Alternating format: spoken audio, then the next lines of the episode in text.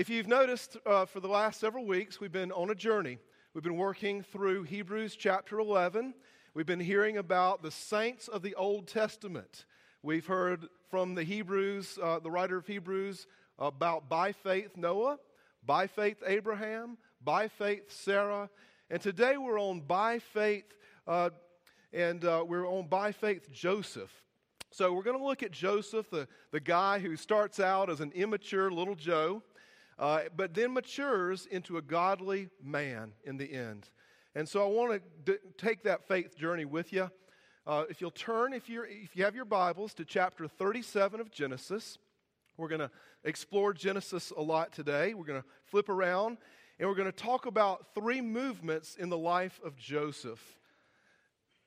Specifically, we're going to talk about his dysfunctional family, and then the sovereign God, and then the gospel ending. Dysfunctional family, sovereign God, gospel ending.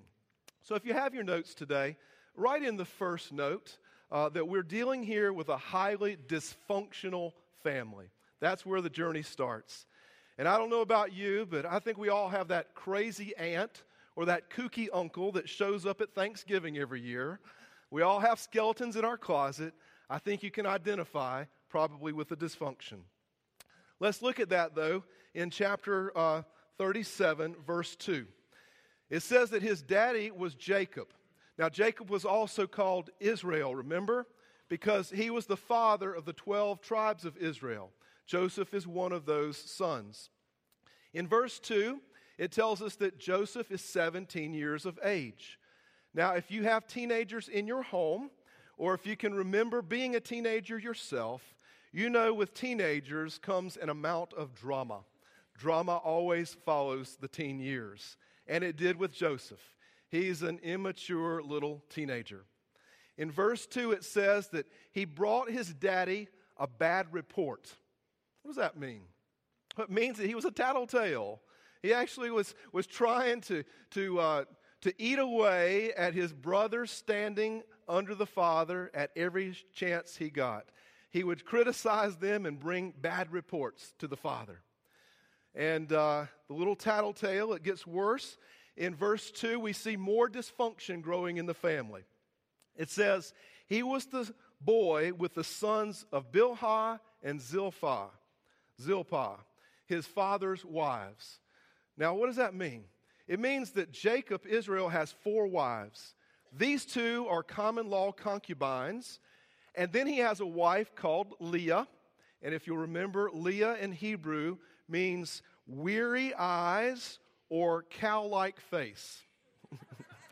she was stunningly unattractive, in other words. And she was not Daddy Jacob's favorite wife. His favorite wife was Rachel, right? He loved Rachel. And guess whose son, um, guess who's, uh, who was uh, Joseph's mama? It was Rachel. So Joseph is the favorite son of the favorite wife. You think that's going to cause a little bit of family dysfunction? I would say so. If you've ever had a favorite child, or maybe if you were a favorite child, you know it's going to cause dissension. So, what we have here, if you'll, is a highly dysfunctional Brady Bunch situation, okay? To make matters worse, Daddy Jacob in verse 3 gives Joseph what? A coat of many colors so that every time they see that little immature tattletale brat coming, they're going to be reminded by that coat that he is the favored son of the favored wife. I think there's some family dysfunction going on. And look at what it calls us in verse 4.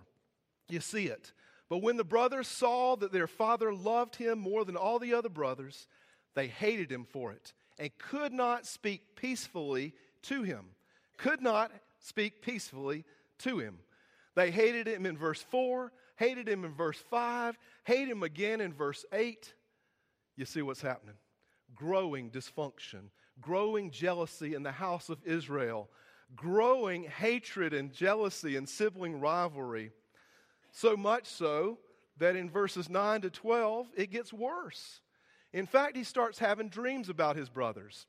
And the dream is this that one day the brothers will bow down at his feet and their very existence is going to depend on the immature little brat, Joseph. All right, but that doesn't sit well with them, does it? It doesn't sit well. They become bitter with rage and they hatch a plan to get rid of Joseph altogether. Look at verse 18. They saw him from afar, and before he came near to them, they conspired against him to kill him. They said to one another, Here comes the dreamer. Here comes the dreamer. Has human nature changed much in the last few thousands of years? We still have sibling rivalries, don't we? We still have animosities and dysfunction in our families. We still have jealousies. Some parents still show favoritism to one child or another. Sometimes grandparents show favoritism as well. So they hatch a plan to get rid of him. But remember, they don't kill him, they sell him to a group of merchants traveling down to Egypt. They sell him for 30 pieces of silver. But they not only sell him, they hatch a plan to tell their father Jacob that he's been torn apart by wild beasts. So, how dysfunctional is that? Here's family strife and relational dysfunction, fill this in, are signs of a sinful and broken world. Sinful and broken world. The Bible says as much. David says in Psalm 51 Behold, I was brought forth in iniquity and in sin did my mother conceive me. I was a sinner from my birth, he says. Ecclesiastes 7:20 says, "Surely there is not a righteous man on earth who does good and never sins." And finally, Jesus leveled with us in Mark 10, "No one is good but God alone." And I think you need to hear that this morning because sometimes I think when we see in our own families uh, dysfunction and sin and broken relationships, sometimes we think we're the only people dealing with it. But you're not. We're all in the same boat. We're all struggling. We all need God in the midst of it all. So remember this the truth is that we all fall short. We all hurt one another. We all have dysfunctional relationships to one degree or another. And guess what it caused for Joseph and his brothers and Jacob? Think about it. It caused a man to grieve the loss of his only son. For the next 20 years, Jacob would grieve over the loss of Joseph. It caused Joseph, uh, imagine being put into the pit by your brothers. Imagine the traveling caravan pulling away so that you see your homeland in the distance. Imagine the grief of a 17 year old child cut off from his family for the next 20 years. That family was in a mess. Imagine the brothers who keep that deep, dark secret of what really happened to Joseph from their father for the next 20 years. It was a dysfunctional family in need of God's redemptive grace. So let's look at that sovereign God who redeems this family. When we talk about sovereign, what do we mean with regard to God? The sovereignty of God is the biblical teaching that all things are under God's rule and control, and that nothing happens without his direction and permission. So God is sovereign. Paul will say in Ephesians 1:11 that in Jesus we've obtained an inheritance. We've been predestined according to the purposes of God, who works all things according to the counsel of his will. Some things? No. All things according to the counsel of his will. So God is globally working in the world and also personally working in Joseph's life. Psalm 22 28 says this For the kingship belongs to the Lord, and he rules over the nations. Now, I think that's a word we need to hear, particularly in this election cycle, because many of us are wringing our hands and we're all worried about who's going to be our next president. Who's the King of Kings and the Lord of Lords? we remember that God is working both personally in our lives and globally.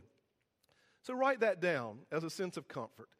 God's rule and control are both personal in the events in the lives of individuals and global events, working out his good and perfect will amongst the nations of the world.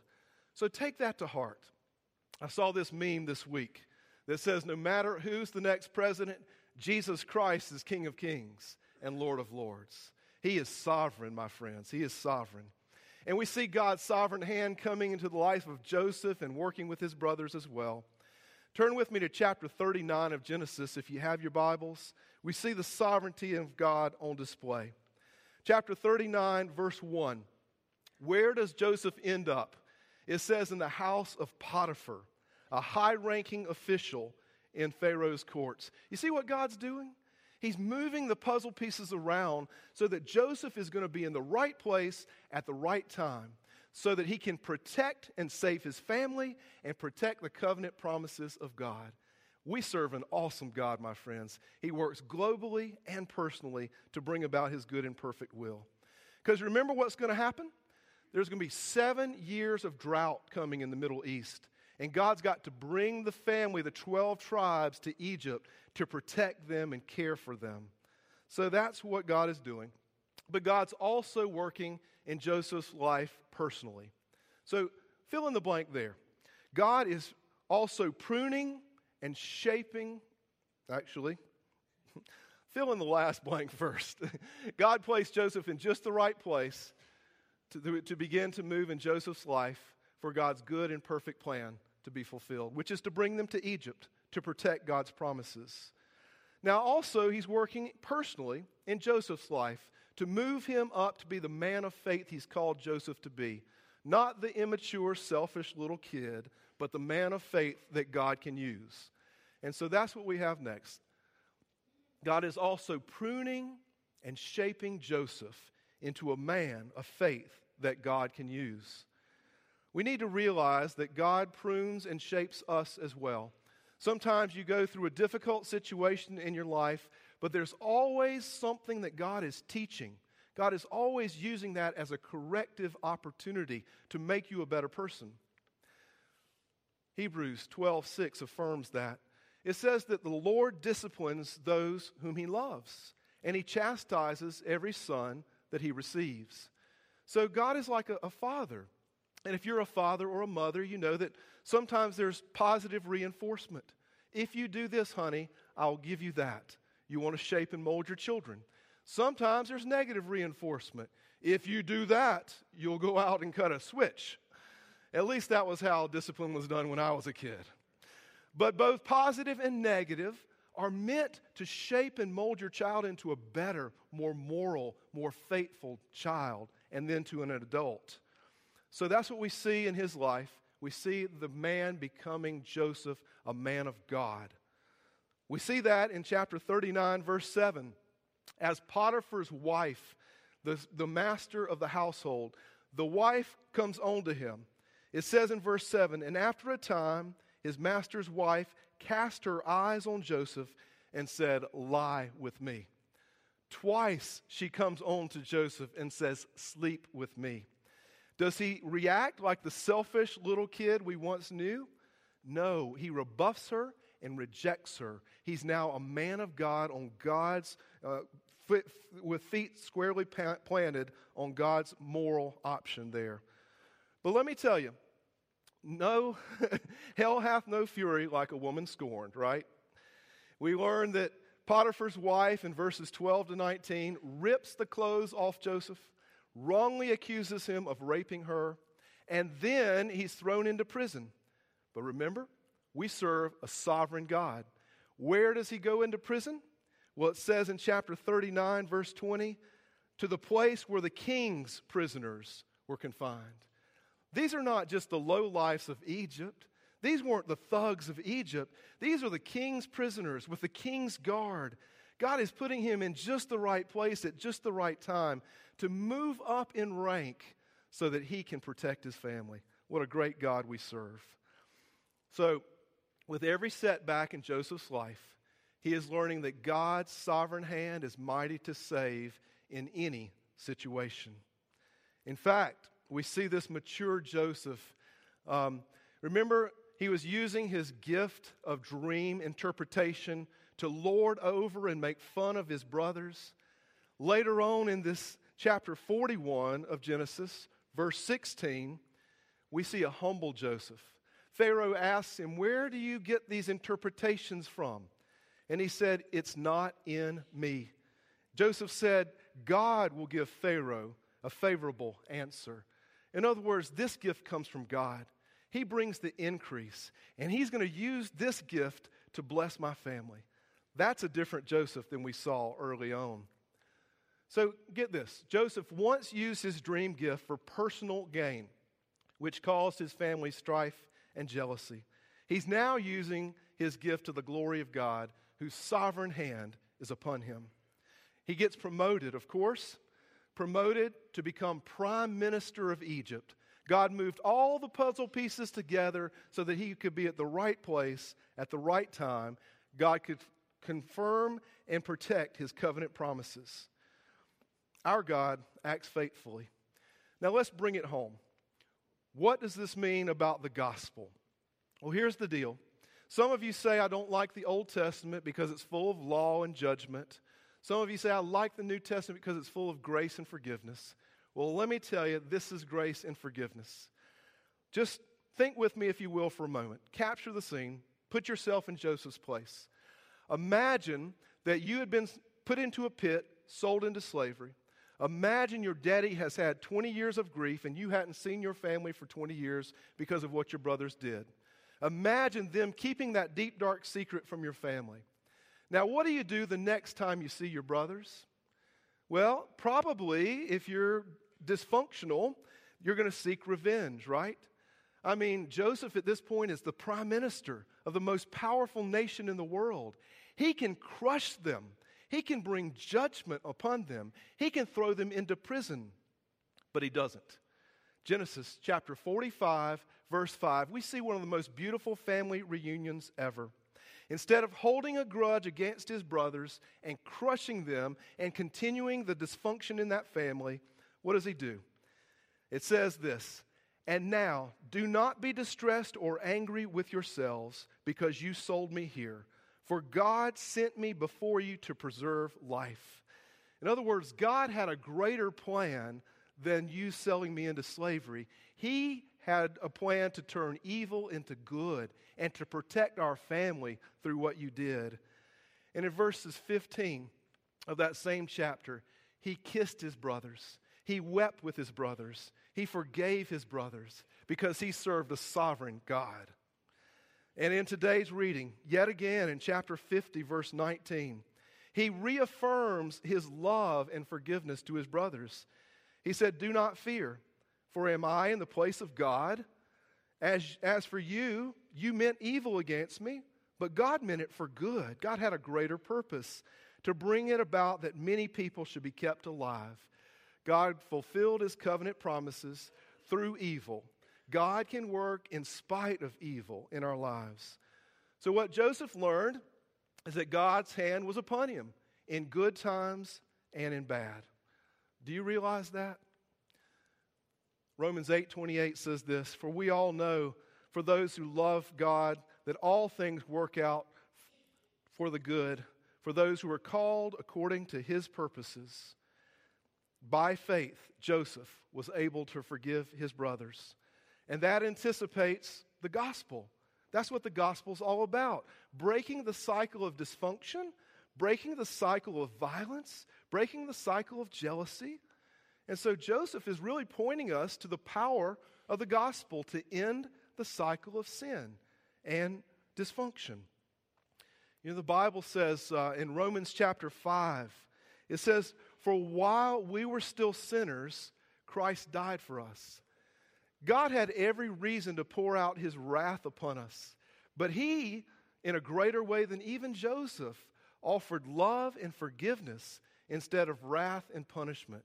And he offered that to his family, the church. And so rather than coming uh, at us with the judgment we deserve, it says, at the right time, Christ died for the ungodly. But God shows his love for us in this that while we were sinners, Christ died for us. My friends, if you are trapped in any kind of family dysfunction, if you have any broken relationships, perhaps you haven't spoken with someone for 20 years or more, perhaps they hurt you profoundly, apply that gospel to your life. God loved you in spite of the fact that you were a sinner. Christ died for you while you were still a sinner so that his family could be redeemed and healed. Now, I call on you to apply that to your family because that's what Joseph did, right? Joseph said, I love you, I forgive you. So never forget this. Never forget that God can use your past, no matter how hurtful or painful or dysfunctional it was. We all are broken vessels to some extent, but God's redemptive power is greater than all of our dysfunction. Remember, in the beginning of the story, it said that their dysfunction was so bad that they could not speak a peaceful word to Joseph. And yet, at the end of the story, Joseph speaks a peaceful word to them I love you. I love you. I forgive you. So, at the end of the story, Joseph, by faith, chose to love and forgive his brothers. And with that, the family was healed and God's covenant promises were preserved. One of my favorite songs is a song I want us to meditate on today. Um, it's in Christ alone. And there's this one verse that I think speaks to our scripture today. And it goes like this No power of hell nor scheme of man. Remember, Joseph was a victim to the schemes of his brother. But no power of hell nor scheme of man can ever pluck me from God's hand. God is sovereign, my friends. God works in spite of our sinfulness, God works through our dysfunction, and I want you just to think of those relationships in your life that may need a sovereign God to come in and to heal, to heal through forgiveness. So, uh, as we meditate on the song, on that message today, won't you stand with me and let's let's sing this verse of "In Christ Alone" and find strength in this today.